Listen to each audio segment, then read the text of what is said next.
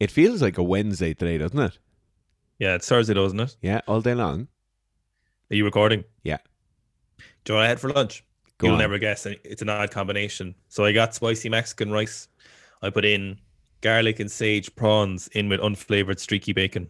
You fucking freak. Yeah, Prawns and bacon is a, is one of the true, uh, like hidden combos that people never get. Yeah, oh, prawns and bacon go together. You know what would Oh. have been really nice if you had like, like you prawns, bacon, and some like pineapple on a cracker. You don't even want to know.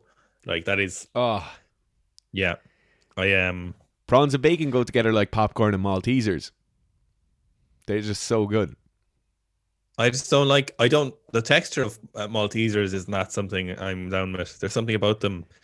It's like it's like the sound. Maltesers taste like the sound of Velcro to me. That's what they sound. That's what they taste like. And that makes perfect sense when I say it out loud. I love them. I think they're a great, uh, a great snack. I ordered from. well, I was getting that um unflavored butternut or the un the low calorie butternut butternut butterscotch butterscotch Butterscotch, sauce. Yeah, uh, from and there was they had like Malteser like protein balls, you know. So obviously I bought them, you know, Yeah. because there was half a kilo of them for a tenner. So obviously I bought them. There was why wouldn't I buy them? And uh, you're a fat kid wrapped up in an athlete's body. I sure am. I'm such a little fatty, like 100. you love them so much. I love food. I'm ups- I just love eating food. Like, Yeah. but in fairness, if I need to, if I need to do something with nutrition, I will do it. and There's no problem. Oh, absolutely. You know. And to be fair to you, you do like most of the time you're fairly good. But if you unleash me, like, there's just no fucking. Oh, you're like, ridiculous. someone there was four Kinder Buenos there yesterday, and obviously I put a Kinder Bueno on my my oat pancakes this morning. Like obviously, obviously, why would you not? You know, Yeah. um, I fucking.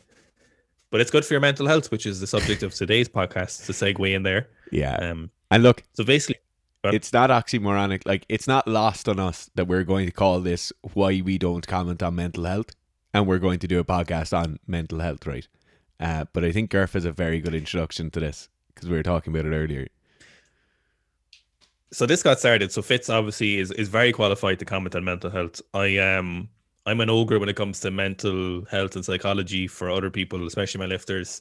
But it gets the job done for for the lifters who I coach. You know, we develop a relationship where you don't tell me your problems, and I tell you don't tell me your problems, and you shut the fuck up, and you get the job done, and uh, it works very well, and people progress, and that's all that matters. So we were Fitz is doing a video on mental health, so he's talking about the link between exercise and mental health. So he's just doing a YouTube series on it. Uh, Fitz, obviously, people who listen to podcasts for a long time know Fitz is a master's in sports psychology, an undergrad in exercise sports science. Like was involved, like was active with his sports psychology masters. Like Fitz was into it. You know, it was a subject he was in. Like I wouldn't have been calling myself a biochemist when I left college, and I sure wouldn't call myself one now. But Fitz would have been would have been involved in it. You know, Fitz was something. It was uh, was kind of a thing for him. You know, and you you were very near doing a PhD. And I think if Zika hadn't been a thing, you probably would have ended up doing that PhD realistically. Absolutely, yeah. But we had we had other plans, uh, plans to make you money, other than as opposed to PhDs, which don't not anymore anyway. Uh, hey hey, anyway.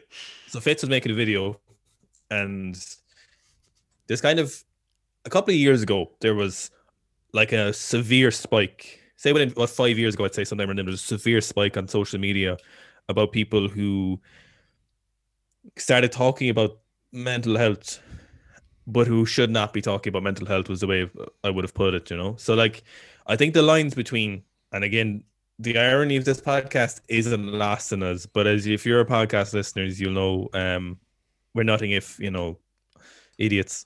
But people started talking about mental health because they had mental health, you know.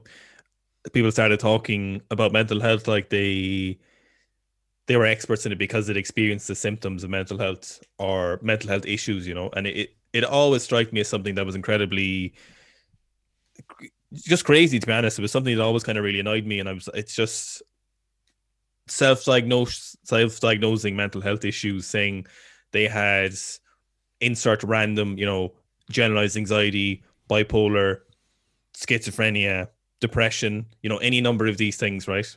And not people should be able to talk about their mental health. You know, it definitely was at a period or it used to be at a point where people, especially in Ireland, mental health was something that was not talked about enough or not talked about.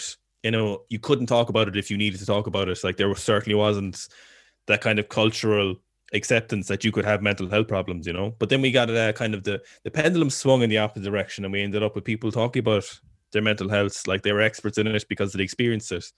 Now, a lot of these people didn't get clinical diagnosis of mental health. They didn't go to a psychiatrist or or a, a therapist or or both of those, whichever is appropriate, and they didn't get diagnosed with this over those things. I, I'm on, I'm vaguely aware take a very long time to diagnose. Apparently, they they take a lot of work to diagnose these things, and people were then on social media talking about what helped them with depression. But very often, I think not very often, but as often as not, people kind of mistook their mental health diagnosis with life is a difficult thing to do, and very often it's very difficult. And we make the assumption, I think, when we look at other people, we're like, oh, they have it easy. Inside my head, I'm all, it's always turmoil, so I must have anxiety because it looks like other people don't have mental health issues. So then we get a problem. So initially, talking about the problem didn't seem like a huge issue because it, it seemed like it was a good idea to talk about things, right? But then if you get someone who says, and this is just, I'm really, we really want to make it clear, we're not targeting anyone in particular. So we get social media influencer A, athlete B, whatever you want, they come along, they had a bit of anxiety, they were worried about a future problem in their life. So they come along, they start talking about insert therapeutic, non-clinical reference uh, journaling. They start journaling. Their anxiety goes away with time rather than probably from the journaling because they solved that issue coming up for them or whatever their issue was. They just finished college and they had an extreme life crisis, which everybody who finishes colleges has. So they experience this, their source of their anxiety goes away, but then they assume rather than realizing that the life problem went away, there was the journaling. So they go on social media and they start talking about their journaling and they go, Oh, I've been journaling and self affirmation. Every morning I read my journal and every evening I journal in the evening and uh, got rid of my anxiety.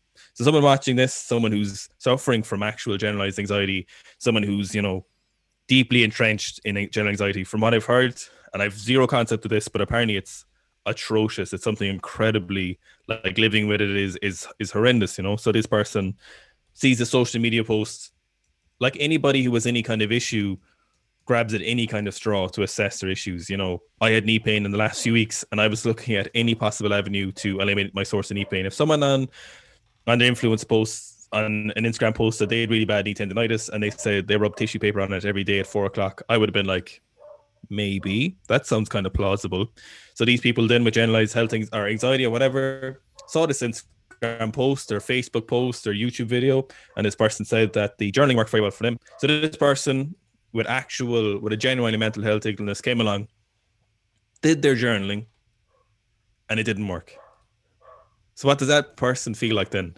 Do they go, maybe gen maybe journaling isn't an effective tool to help my generalized anxiety or do they go because they have anxiety do they go fuck i'm really fucked. If this is not working for me then nothing's going to work for me. Because this person my favorite influencer someone who i really look up to you know you're at a vulnerable point in your life because you have you're going through a mental health crisis and you look at this person you look up to and they go will it work for them? And they're someone i really aspire to. So then does that make me piece of shit? You know then you end up with probably worse than before, and all you have is uh, spend a fiver on a journal that didn't do anything for you. Yeah, and that's that's where the danger comes. Um, and that's where the danger in like social media fucking shithead comes. You know, because like if a if a weightlifter tells you to buy the yoga pants they're lifting in, and you go and buy the yoga pants they're lifting in, and your ass doesn't look great in them, there's no real danger in that. There's no real like your ass doesn't look good and you've wasted 70 euro on a pair of Gymshark leggings, but the danger isn't that dangerous. And it's the same way where like if a bodybuilding coach goes and tells you to do this program to get bigger biceps in three months, you spend three months on it. Yeah, you've wasted three months and you don't have bigger arms. Uh, but it, it's still not dangerous yet. Uh, and like people are like, equally unqualified in both of those things, yet they still comment on them. But the common thing of treatment of mental health disorders or treatment of the apparent symptoms coming from an undiagnosed health disorder is incredibly dangerous. And what brings us back and like the reason we don't comment on this is like you have a certain professional obligation to comment on things you're qualified on.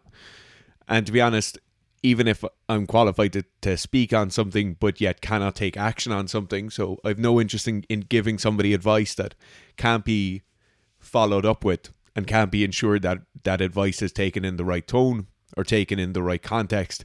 So even if we have a paper that pops up with incredibly positive findings that uh, okay, non-diagnosed mental health order A is treated very well with exercise intervention B, I still don't want to tell people this because although some people might find it helpful or they might just find it novel and interesting and they'll watch the video, it's going to be detrimental if, in the case that Owen outlined there, where somebody who has a general or a genuine um, severe issue tries to self treat or self intervene and that doesn't work.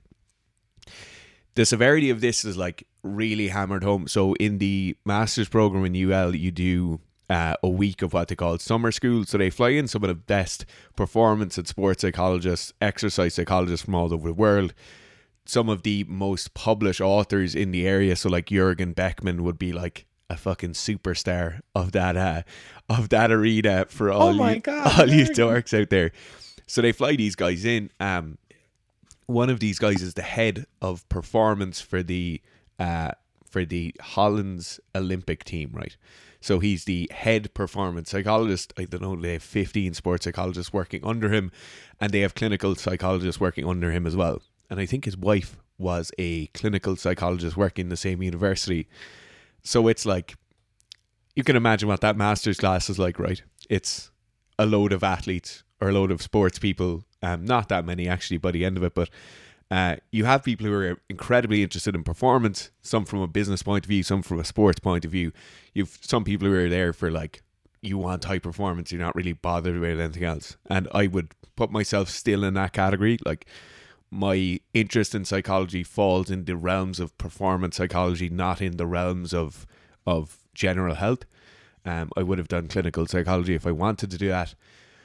But so then when we start asking questions and you're with these people for a week, so you they're like you're not on campus in the university, you're out in a different place, they just rent this place for a week and you start asking questions.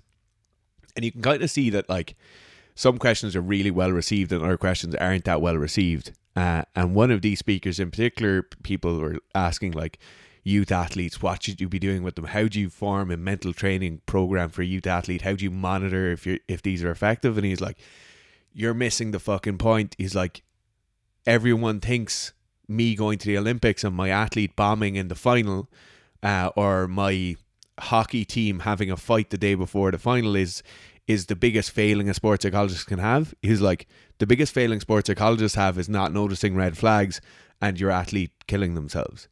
And he's like, this is something that happens last year. So No way. yeah, and that like that's the nature of high performance sport. Like it's the nature of life in general is that some people are going to have incredibly serious clinical conditions, and it is in no way your place or anybody's place to start telling people how to treat these on your fucking Instagram profile because you've a blue tick or because you've a hundred thousand followers or whatever. So that's why where like the genesis of today comes from. That's where the genesis of the video series comes from. Is that I will not be on this video series. well, we might do some of the imagery stuff in the performance psychology. Like this is going to be a mixture between like um what literature said around around mental health and sport, high performance sport and mental health, and then the the kind of meat and gravy will will be performance psychology. So like mental imagery training, uh, how to get super psyched up, how to deal with losses, how to deal with victories. you know what we should do? We should um because obviously we've access to a couple of good lifters. We Yeah. should ask like Gabriel Ritfars, um, Aaron Kroll, uh, anyone else I'm thinking of that we've had con- Misto maybe that like a few minute segment on what they think before lifts. Yeah, give, that'd be like, great. A spiel and then we'll cut to them. Yeah, so I think we'd probably that would be a really good video on like pre-performance routines. Um, so that's what like the next few weeks is going to look like in terms of what these videos will be. But that is the the genesis. It's like please stop fucking commenting on how people should treat their mental health with like chamomile tea and whatever jogging on the spot for 10 minutes every morning while you chant. Uh, and like there's a you know we don't ever comment on injuries on physical injuries to people you know so like your ligaments joints back whatever your injury might be you know we don't comment on that because they're sources of those and treatments and those are as diverse and unpredictable as as it, are, are even attentive as predictable or diverse as your mental health issues you know they they have so much more into them. There's so much more that the diagnosis for those and treatments are i would imagine you know incredibly random and effective varying the part like the varying degrees of effectiveness change massively depending on the person and probably who's doing the treatment and what time of day it was you know. It, like if you look at uh, physical injury recovery literature like they have a term and i mentioned this before i think maybe maybe it wasn't a podcast but someone else but they have a term called spontaneous recovery.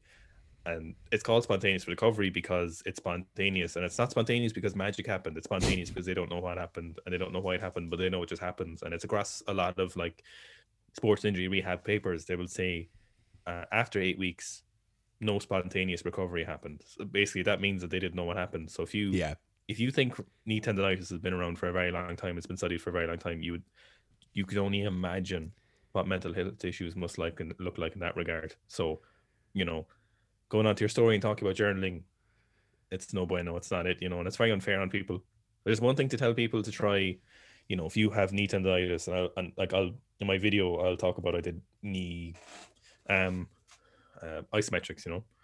It's one thing to tell people about that and say that's what I did, right?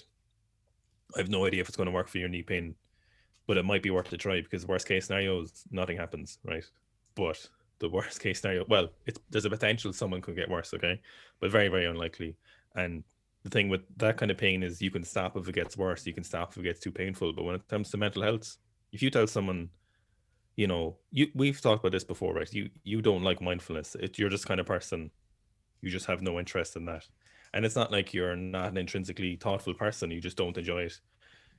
So you you don't have any obtuse mental health issues that we know about yet, but you know you could very easily end up in a scenario where you try some of these things and it could make things worse. Like you've no idea if that will happen or not. You just don't know, and you can't say for sure that won't happen. You know, you yeah. can't tell someone like I can only imagine a scenario if you have like generalized anxiety and you sit alone with your thoughts for 30 minutes in a dark room. I can only imagine how much worse it could possibly get. But we don't have to imagine that because they've done studies on it and giving mm-hmm. people with GAD, like generalized anxiety disorder, giving them a mindfulness intervention makes them so much worse. Like it heightens anxiety levels so much more. Like, and this is the thing, it's like all of these studies are done yeah, people obviously they have absolutely no qualifications, no idea what they're talking about, and they're like, mindfulness yeah. really works well. You know, um, I started using the Calm app, and I, I feel it's great. Yeah, it yeah, helps me helps me go to sleep. And then you're like, if you give that to somebody in X condition, they might never sleep for a week. You know, like that will literally make them so much worse. Uh, yeah, it's hilarious. Well, it's not hilarious. It's it's it's fucking negligent it's funny because I suppose in the performance realm, a lot of athletes do tend to, you know, athletes are people's heroes and people look up to athletes. Yeah. And it's kind of why we're on the podcast talking about that. I suppose it, it does play in a lot of athletes who talk about that and they go, um, and they will go on, you know, use their social media platforms to promote things. And the worst part is it's like the road to hell was paved with good intentions in this regard. So no one's trying to make anyone's mental health worse. And I'm not saying there's genuinely no one we're calling out here. There's no, it's just a plethora of experiences. You know, we've all seen it. Anyone can think of any couple of examples, but they may or may not have had a mental health issue. Maybe they did, but again, they shouldn't have been there. And if they did have a mental health issue, they're like, okay, I know how bad this was, so I really want to help people. Mm. You know, if, if I can help anyone with this. But then again, the road to hell was paved with good intentions and good social media posts and you know positive content of what you thought was positive like you know for people will say things they'll say if this only helps one person and one person message you but you've no idea how many people this made worse like you, yeah. they're not going to message you and say this made worse because they'll probably blame themselves realistically for that scenario and, and that's the thing like you never the thing that really annoys me right is that like oh the the classic saying if this helps one person right? It doesn't matter if it helped 500 people. If it makes one person worse to the level whereby like now it now it, it is a very very serious issue it doesn't matter how many people you hurt like you helped. It doesn't matter that everyone feels great in the morning um, or it doesn't matter that people hit PBs because they slept better. Like what matters is you made one person worse, and the severity of making somebody worse is incredibly high. Uh, the They- like they, um, th- this is so I'm I have to agree with you there, right? The road to hell is paved with good intentions, and I think absolutely people have good intentions when they talk about this, right? I can't think of one nefarious case whereby somebody's just using this for content or they think it's going to get them more clicks or likes or subscribes, whatever it is. Um, but it definitely gets people more clicks and more likes and more subscriptions, and it, it definitely virtue signals the shit out of people when they're like, "I'm being super, I'm being super um, positive mental health," or "I'm being whatever it is." Insert nice phrase here, right? I'm being uh, mental health positive or whatever it is.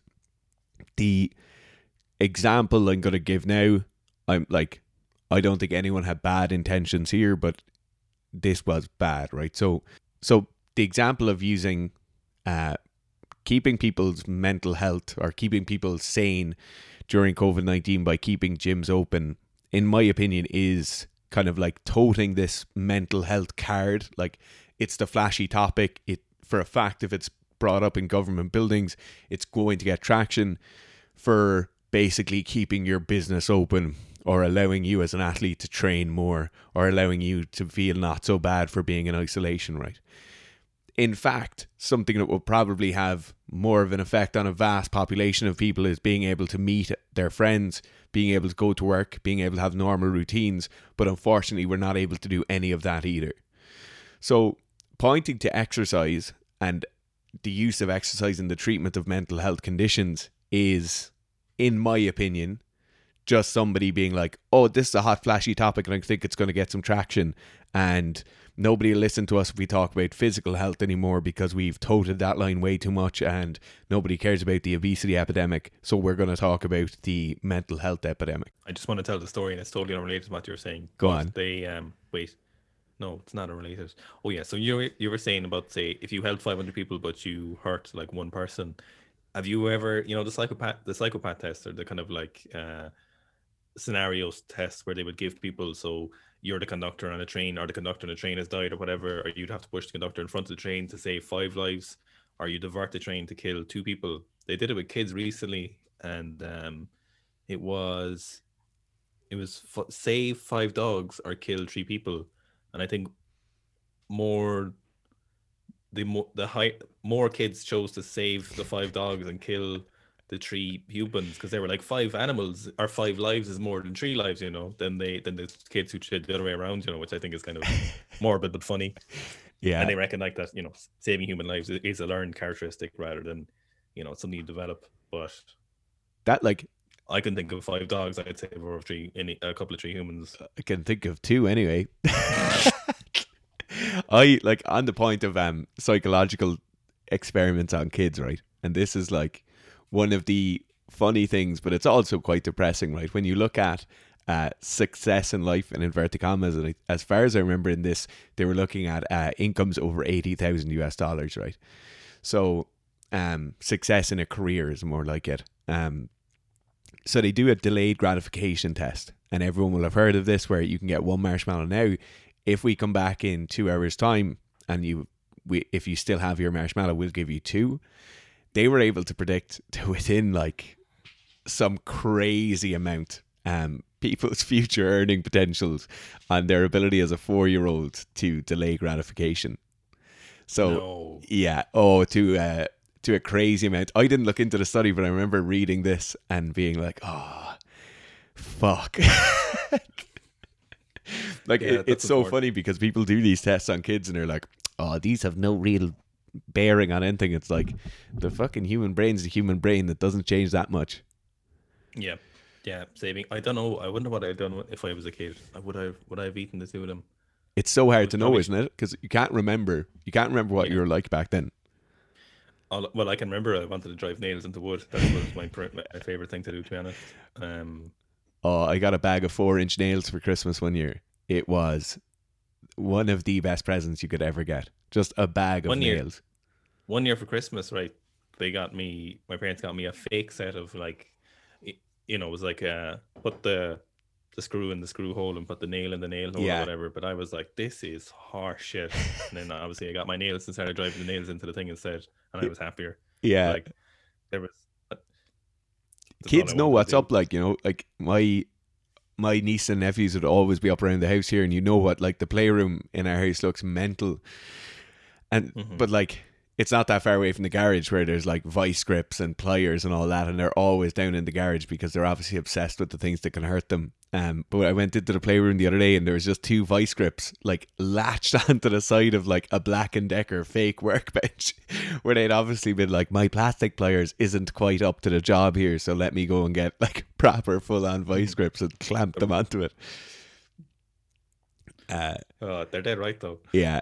So like to get into some of the meat and gravy of today and it we're not going to go into like the fucking science and neurochemistry stuff here. If you want that, go and watch the YouTube video. The link to that will be in the comments. But some of the stuff around exercise and mental health in general, like we we've done videos on like uh sports sports psychology, like uh what have we done videos on, Garf? I think we did some on framing. We did some Oh, on we've done a lot of mental imagery. psychology, kind of like yeah. yeah, uh, like goal setting. We've done all those. Go and look at the earlier podcasts we on those. But in terms of like the science of what exercise does, uh, when you to like alleviate certain um like bad feelings or feelings of low mood, there's like a few things that play into it. The first one is the effect you have on the immune system.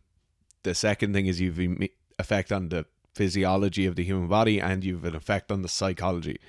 Uh, it's crazy to see how sim so all of these are hypotheses right?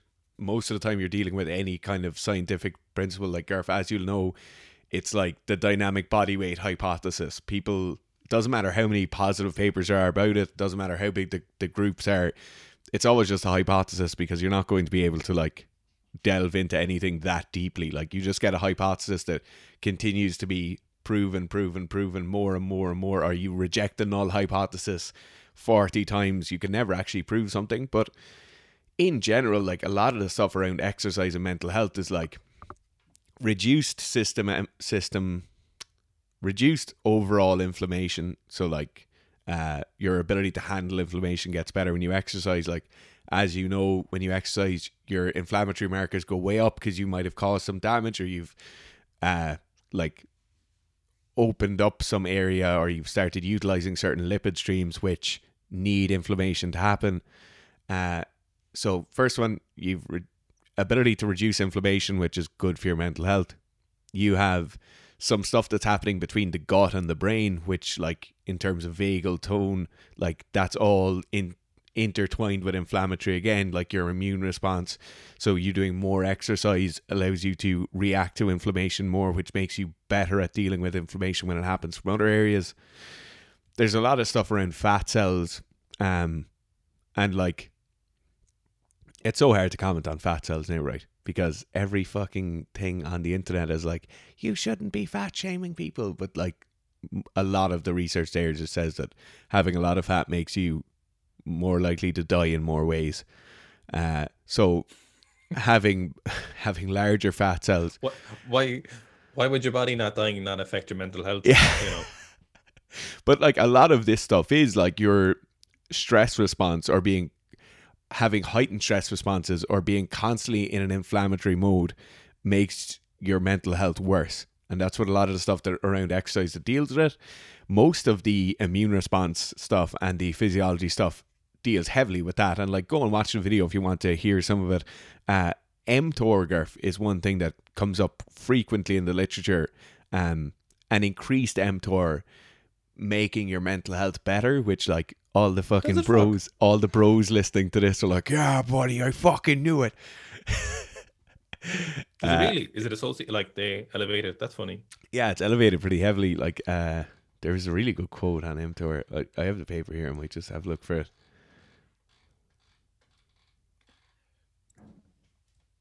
mTOR for people listening is either the mechanistic target of rapamycin or the mammalian target of rapamycin.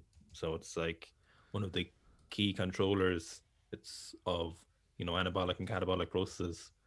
You know it's involved in them really heavily, um, upstream from a lot of them. So it, it's you know they've done stuff and for like it's broken down into two complexes in you don't like you get mTORC one or mTORC two, so it's mTOR complex one or mTOR complex two in your body, and they're they're separately and kind of intertwined, involved in so much a, a vast array of things, you know, and it comes into play when you're exercising. Like if you if you remove like mTOR mTOR one production or something from rats, they won't build any muscle and stuff like that. So that's why mTOR kind of comes into play with uh, exercise. It also comes into play with like longevity and people are, um, you know, cell proliferation. People fear, and I think incorrectly so. But uh, well, obviously I'm just a fucking pleb, but people fear that it could, you know, you're you're expanding your life faster and shit like that, and a lot of like life extending see um, gurus. I won't call them experts, just gurus will talk about like reducing or minimizing the amount of mTOR you take and you know limiting protein to the bare minimum. Whereas like muscle tissue has been undoubtedly shown to keep you alive longer because it does it does shit for you like you know so it's like there's a lot to like that's why mTOR would be something that's interesting that why it's related to mental health yeah and the cool thing with mTOR as well like once I started reading this this is an area when I was like actually doing my academics I was never really interested in so I wouldn't have done like auxiliary study. But I was looking up um positive mental health associated with uh, hormonal replacement therapy. And they actually reckon that like because guys are like fucking doing mini blasts all the time with that uh, with their TRT that they're actually just getting positive mental effects from it. And it's not just that they're jacked and feel great uh, that mm-hmm. they could actually have a, a psychological component to it but right so I'm just going to read this quote right in particular the drug ketamine a glutamate NMDA antagonist, which is used in the treatment of depression, acts by enhancing mTOR signaling and thus harnessing its antidepressant effect. Which is fucking mental because most people will know ketamine as a party drug. hey, that's insane. I never heard of that before. Yeah. Um, that that's that's why mTOR is such an interest to a lot of researchers because it's just involved in fucking so many different things. Like they they wouldn't all be mapped or, or even a percentage of them. Like so it's very interesting. The stuff like that is, or, you know, that that it's even involved in that. Yeah, and that's like to be honest, when when you're looking at literature for for stuff like this, like that's the stuff I like commenting on, or like things that will mirror the same effect as an SSRI. Like SSRIs are uh, selective serotonin reuptake inhibitors, and it's a very common thing that people would take for the treatment of depression. Um, and they basically look at like, okay, what does an SSRI do? How can we mirror that with a an intervention treatment? And in this case, it was with exercise. Like they're legit, you know. That that's not like uh, mm-hmm. that's not like polling hundred people and getting some people to uh to chant in the mornings. Like we take the piss out of chanting, but there's actually studies done on chanting. Um, no way. Chanting in the morning and then doing uh, another battery of tests, and then like certain tests certain tests would be like very blunt or very insensitive to change, you know, and then they'll just use them in a paper and it's like, yeah, fucking chanting is great. Uh, so yeah, I just thought that was an interesting little, uh, an interesting little note.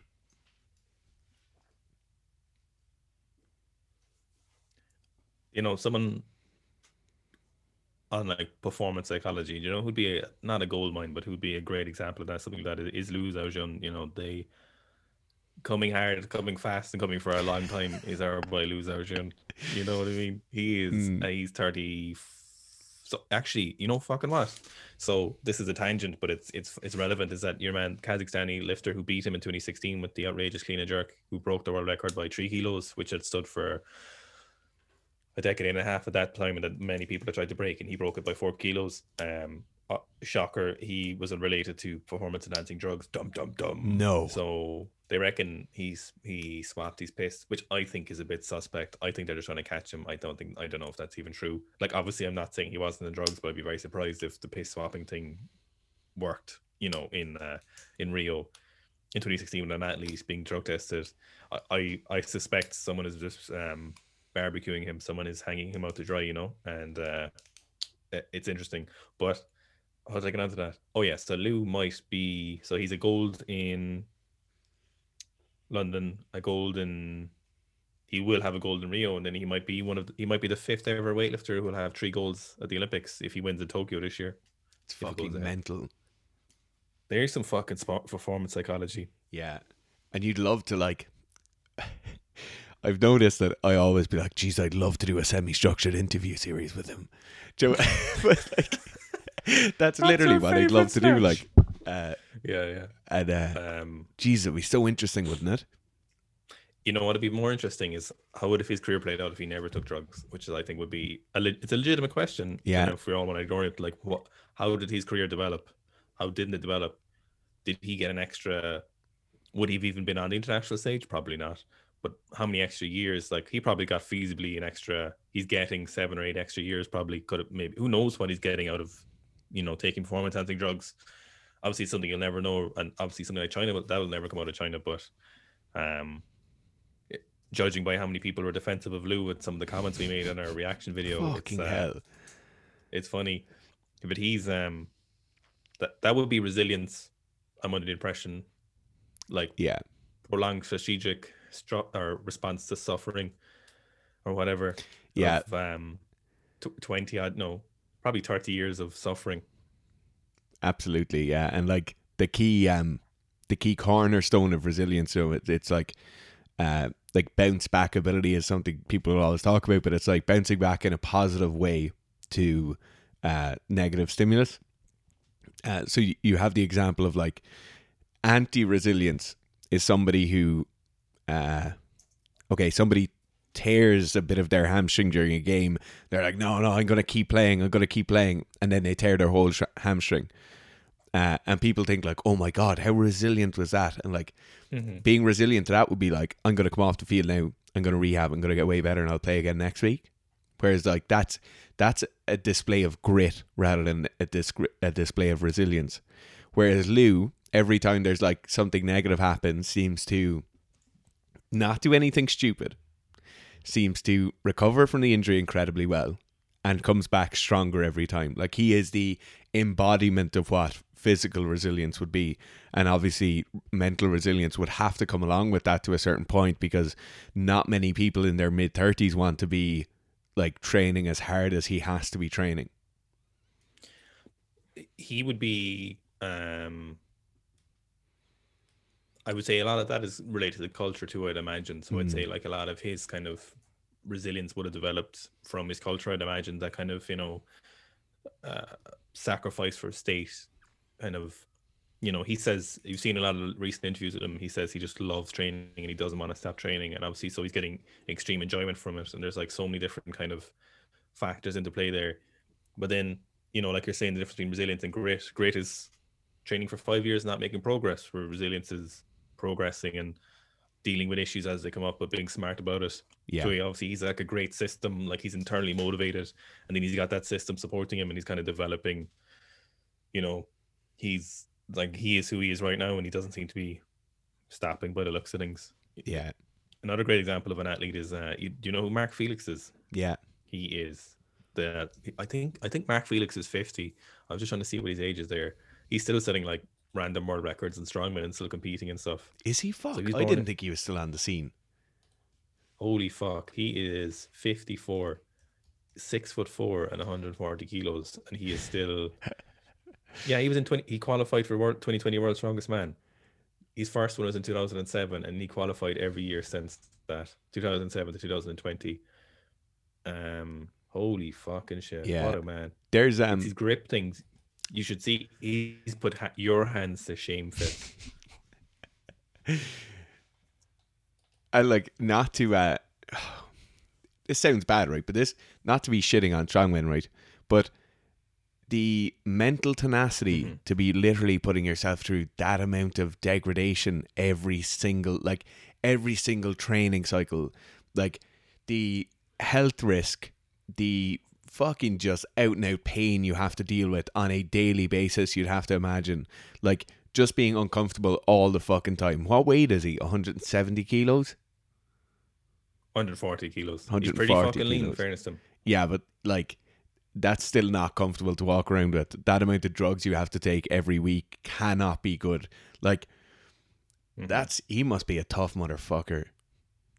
He, he doesn't look 54 either. He looks like No. fucking in his 30s. It's unbelievably impressive. Um, I, I saw, I was at 25th, um, I was at Strongest Man. It was strong, Europe's Strongest Man, and it was the the, the deadlift world championships is what they call it. So like Hafthor Bjornsson was there, Eddie Hall was there, Brian Shaw was there, um, what's his name? Misha Clive was there, Mark Felix was there. It was so funny. Every second one of them got injured doing a deadlift. Like every someone tore a hamstring or a bicep just randomly, like not getting injured was the name of the game and you didn't have to.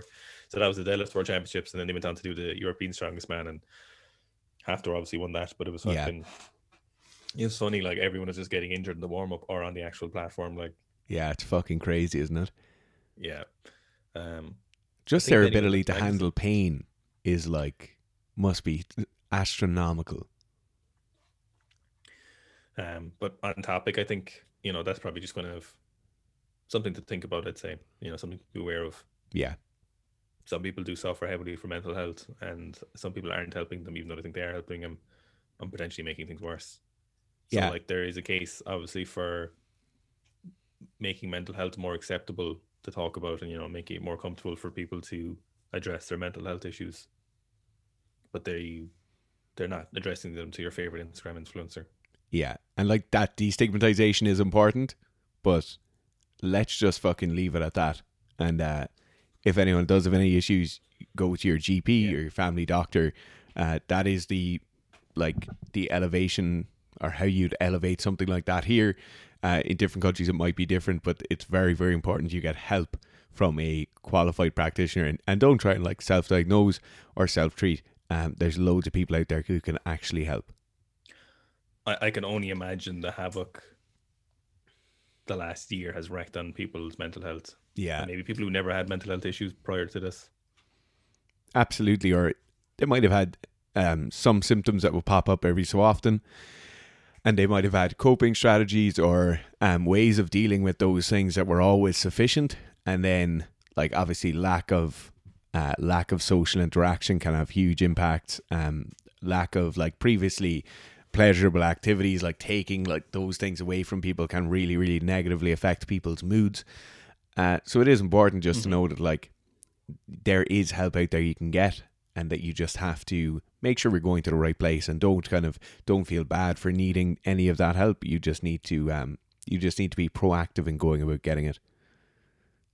no not to say no, I'm the the gold standard of mental stability, but as I said last week, I was like this lock this third lockdown is pretty grim, and one of the lads, Bean, said, you know, it's pretty bad if I'm saying that. So, you know, I can, I can only imagine what state some people might be in in terms of having problems. Like I, I fucking would fear for some people. Like yeah, like I'd have to echo being sentiment there is that uh Garf is pretty much the same like the same potato that Garf always is, you know. Like there's a lot of people and you meet them some days or it's like early in the morning and their fucking mood will be all over the place. Like I've seen Garf in an altered mood state, I'd say three times ever. And to give you context, like myself and Garf basically live in each other's pockets all the time, and we have done for the last number of years. Like you know, it, it, there's a rare, there's not a day really where we're not speaking to each other. Most days we're like thirty centimeters apart, working at the same desk. And Garf's mood state is fucking constant. It's never too excited. Hmm. it's never too low. If there's a problem, the problem gets sorted. If there's a really big, happy, brilliant thing like hits a PB, that's really big and happy for 30 minutes and then after he's put it on Instagram it's back to the usual happiness yeah like it's he's like the embodiment yeah. of homeostasis and never deviates too far from it and like Garf you've definitely this lockdown has been so different from the last lockdowns in terms of like how it's affected you yeah uh yeah it's so funny mm-hmm. you're literally mono mood like I wouldn't say like the fucking like I wouldn't say I'm suffering from the lockdown, but like you, it must be acknowledged that it's fucking shit. Like so, it, it's this. It's a if you have issues, like I would say definitely like if you think you have like fucking get go get after it, like go address it if some way possible. Yeah, absolutely. Right. Uh, thanks for listening. If you want to see some of the modalities that exercise works um, or how exercise might work to help alleviate symptoms of mental health issues, the link to the YouTube video is below. Uh, go check that out. It can be fairly dense in certain places, uh, in terms of like the terminology and all that shit. But hopefully, people will find some value in it. Can't wait to see it.